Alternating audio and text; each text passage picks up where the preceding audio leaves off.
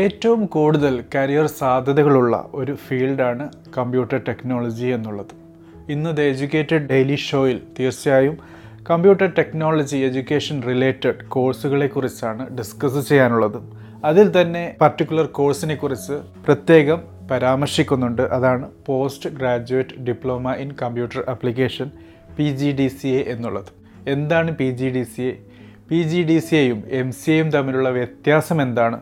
അതോടൊപ്പം P G D C എയുടെ ചില യുണീക്ക് കാര്യങ്ങളും കരിയർ റിലേറ്റഡ് സ്കോപ്പ് റിലേറ്റഡ് കാര്യങ്ങളുമൊക്കെയാണ് ഇന്ന് ഡിസ്കസ് ചെയ്യുന്നത്. എല്ലാ വ്യൂവേഴ്സിനും സബ്സ്ക്രൈബേഴ്സിനും പുതിയൊരു എപ്പിസോഡിലേക്ക് സ്വാഗതം.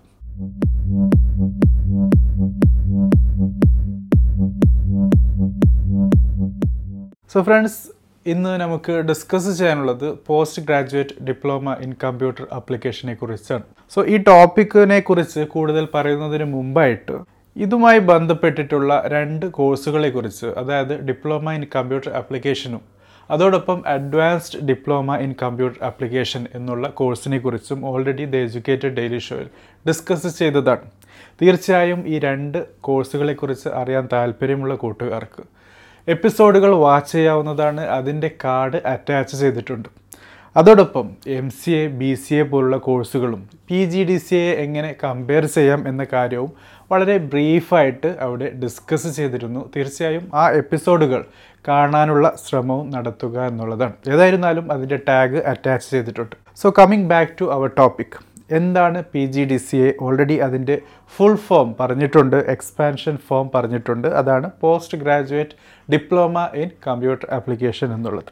സോ ആ ഒരു P G D C A എന്നുള്ള വേർഡിൽ നിന്ന് തന്നെ മനസ്സിലാക്കാൻ പറ്റുന്നത് അത് പോസ്റ്റ് ഗ്രാജുവേഷൻ കോഴ്സാണ് അതായത് ഗ്രാജുവേഷൻ ഓൾറെഡി കഴിഞ്ഞ കൂട്ടുകാർക്കുള്ള ഒരു കോഴ്സാണ്. അതോടൊപ്പം അതൊരു ഡിപ്ലോമ കോഴ്സാണ് ഡിഗ്രി കോഴ്സല്ല. കൂടാതെ ഇത് കമ്പ്യൂട്ടർ അപ്ലിക്കേഷനുമായി ബന്ധപ്പെട്ടിട്ടുള്ള കോഴ്സാണ് ഹയർ എഡ്യൂക്കേഷൻ സ്ട്രീമാണ് അതോടൊപ്പം നമുക്ക് കമ്പയർ ചെയ്യാൻ പറ്റുന്ന ഒരു സ്ട്രീമാണ് master of computer application M C A എന്നുള്ളത്. സോ നമ്മുടെ ഡിസ്കഷനിൽ ഈ രണ്ട് കോഴ്സുകൾ താരതമ്യം ചെയ്തുകൊണ്ടാവാം നമുക്ക് കൂടുതൽ കാര്യങ്ങൾ മനസ്സിലാക്കുന്നത്.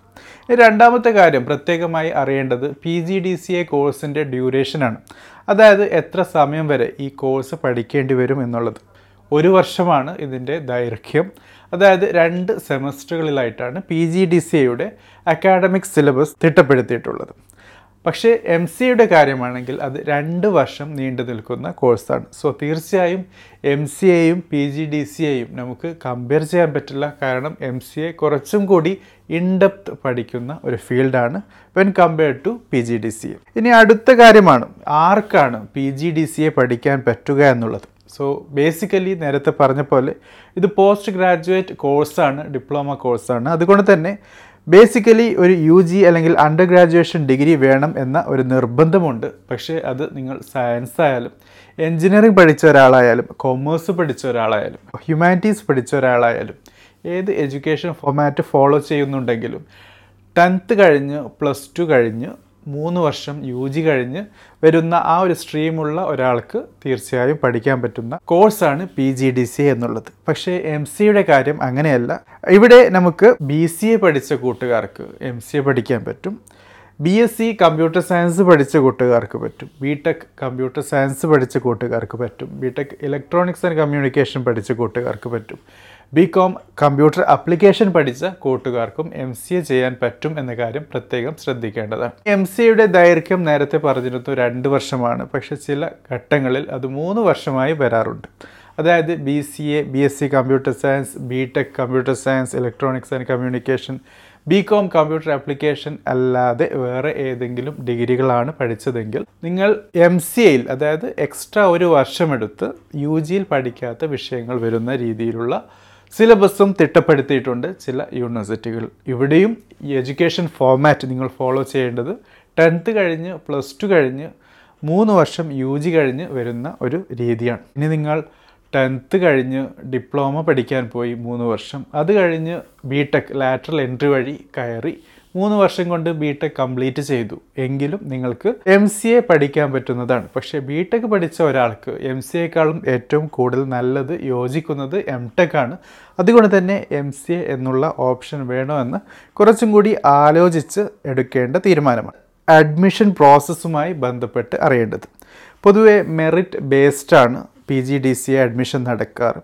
പേഴ്സണൽ ഇന്റർവ്യൂ ഉണ്ടാകും അതോടൊപ്പം റിട്ടേൺ ടെസ്റ്റും ഉണ്ടാകാനുള്ള സാധ്യതയുണ്ട്. പക്ഷേ എം സി എയുടെ അഡ്മിഷൻ നടക്കുന്നത് എൻട്രൻസ് ടെസ്റ്റും അതോടൊപ്പം മെറിറ്റ് ബേസ്ഡ് ക്വാളിഫിക്കേഷനും പേഴ്സണൽ ഇന്റർവ്യൂവും റിട്ടേൺ ടെസ്റ്റും നടത്തിയതിന് ശേഷമാണ്. സോ എം സി എക്ക് പൊതുവെ എൻട്രൻസ് ടെസ്റ്റ് ഉണ്ടാകും അത് പി ജി ഡി സിയുടെ കാര്യത്തിൽ ഉണ്ടാകില്ല എന്നുള്ളതാണ്. ഇനി നമുക്ക് കരിയർ പ്രോസ്പെക്ട്സ് നോക്കുകയാണെങ്കിൽ ഇവിടെ എം സി എ പഠിച്ച ഒരാൾക്കും P G D C A പഠിച്ച ഒരാൾക്കും ഏകദേശം സെയിം ലെവലിലുള്ള സാധ്യതയാണ് കാണുന്നത്. I T services banking and finance health services hospitality services retail and manufacturing entertainment കൂടാതെ മീഡിയ മേഖലകളിൽ ഐ ടി വിഭാഗം ജോലികൾ നേടാൻ സഹായിക്കുന്ന ഒരു കോഴ്സാണ് പി ജി ഡി സി എന്നുള്ളത്. പി ജി ഡി സിയെ കുറച്ചും കൂടി ഇൻഡെപ്തായി പഠിക്കുകയാണെങ്കിൽ അതിന്റെ സിലബസ് എങ്ങനെയാണ് ക്രമീകരിച്ചിട്ടുള്ളത് എന്ന് നോക്കാം. രണ്ട് സെമസ്റ്റർ ആയിട്ടാണ് കോഴ്സ് ഉള്ളത്. Semester one and semester two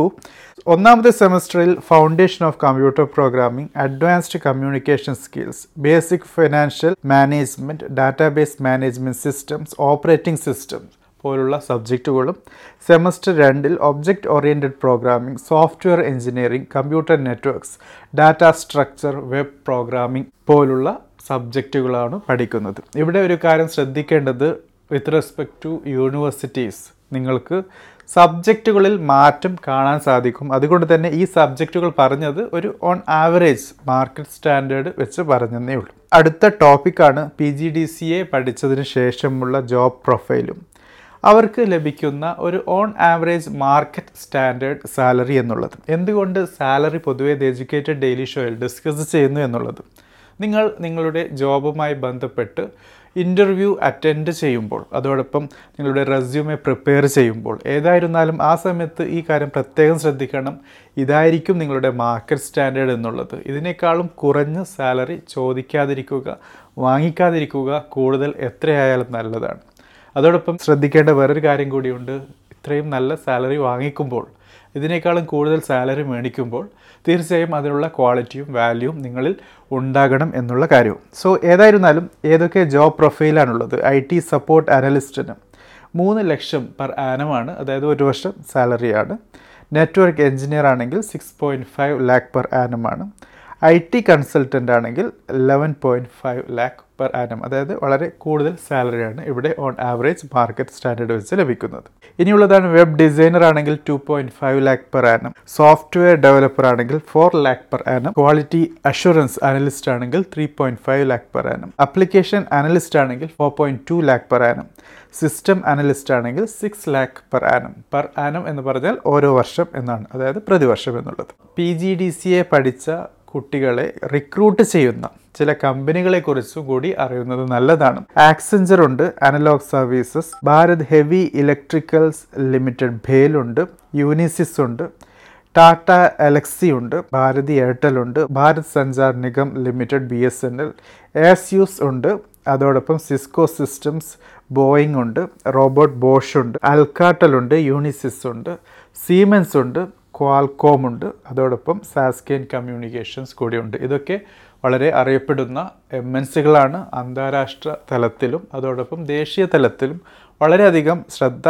ആകർഷിച്ച റിക്രൂട്ടേഴ്സാണ് കമ്പനീസാണ് ഓർഗനൈസേഷൻസാണ് സോ ഈ കമ്പനികളിൽ ജോലി ലഭിക്കാൻ സാധ്യതയുണ്ടെങ്കിൽ അത് നിങ്ങളുടെ കരിയറിൽ വളരെ വലിയ മാറ്റങ്ങളായിരിക്കും കൊണ്ടുവരുന്നത്. അതോടൊപ്പം ഈ കമ്പനികൾ P G D C A പഠിച്ച കൂട്ടുകാരെ മാത്രമല്ല എം സി എ പഠിച്ച കൂട്ടുകാരും ബി ടെക് പഠിച്ച കൂട്ടുകാരെയും എം ടെക് പഠിച്ച കൂട്ടുകാരെയും ഒക്കെ റിക്രൂട്ട് ചെയ്യുന്നുണ്ട്. പക്ഷേ ഇവർക്ക് ലഭിക്കുന്ന സാലറി അല്പം വ്യത്യാസം ഉണ്ടാകും എന്ന കാര്യം കൂടി ശ്രദ്ധിക്കുക. വേറൊരു കാര്യം ഇവിടെ പ്രത്യേകം പറയാൻ ആഗ്രഹിക്കുന്നത്. പൊതുവെ P G D C A പഠിച്ച പഠിക്കുന്ന കുട്ടികളുടെ പ്രത്യേകത അവർ കമ്പ്യൂട്ടർ റിലേറ്റഡ് കോഴ്സുകൾ ആയിരിക്കില്ല ചെയ്തത്. അതുകൊണ്ട് തന്നെയാണ് അവർ P G D C course select ചെയ്ത് കമ്പ്യൂട്ടർ ഫീൽഡിൽ എഡ്യൂക്കേഷൻ നേടി ആ ഒരു മേഖലയിലേക്ക് കരിയർ പടുത്തുയർത്താൻ ആഗ്രഹിക്കുന്നത്. അതല്ല നിങ്ങൾ ഓൾറെഡി കമ്പ്യൂട്ടർ സയൻസ് പഠിച്ച ആളാണ് ബിരുദതലത്തിൽ എങ്കിൽ തീർച്ചയായും നിങ്ങൾക്ക് ബി സി എ ഉണ്ട്.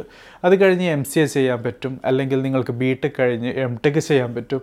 അങ്ങനെ പല മാർഗങ്ങളുമുണ്ട്. ഏതായിരുന്നാലും നിങ്ങളുടെ അഭിപ്രായം. നിങ്ങൾക്ക് ഏത് കോഴ്സാണ് സെലക്ട് ചെയ്യാൻ താല്പര്യമുള്ളത്? എം സി ആണോ? പി ജി ഡി സി ആണോ? എം ടെക് ആണോ? അതല്ല ബി ടെക് ആണോ? എന്തുകൊണ്ട് എന്നും അറിയാൻ ആഗ്രഹമുണ്ട്. തീർച്ചയായും നിങ്ങൾക്ക് ഈ വീഡിയോയുടെ താഴെയുള്ള കമന്റ് ബോക്സിൽ നിങ്ങളുടെ അഭിപ്രായം രേഖപ്പെടുത്താവുന്നതാണ്. Thank you for watching have a great day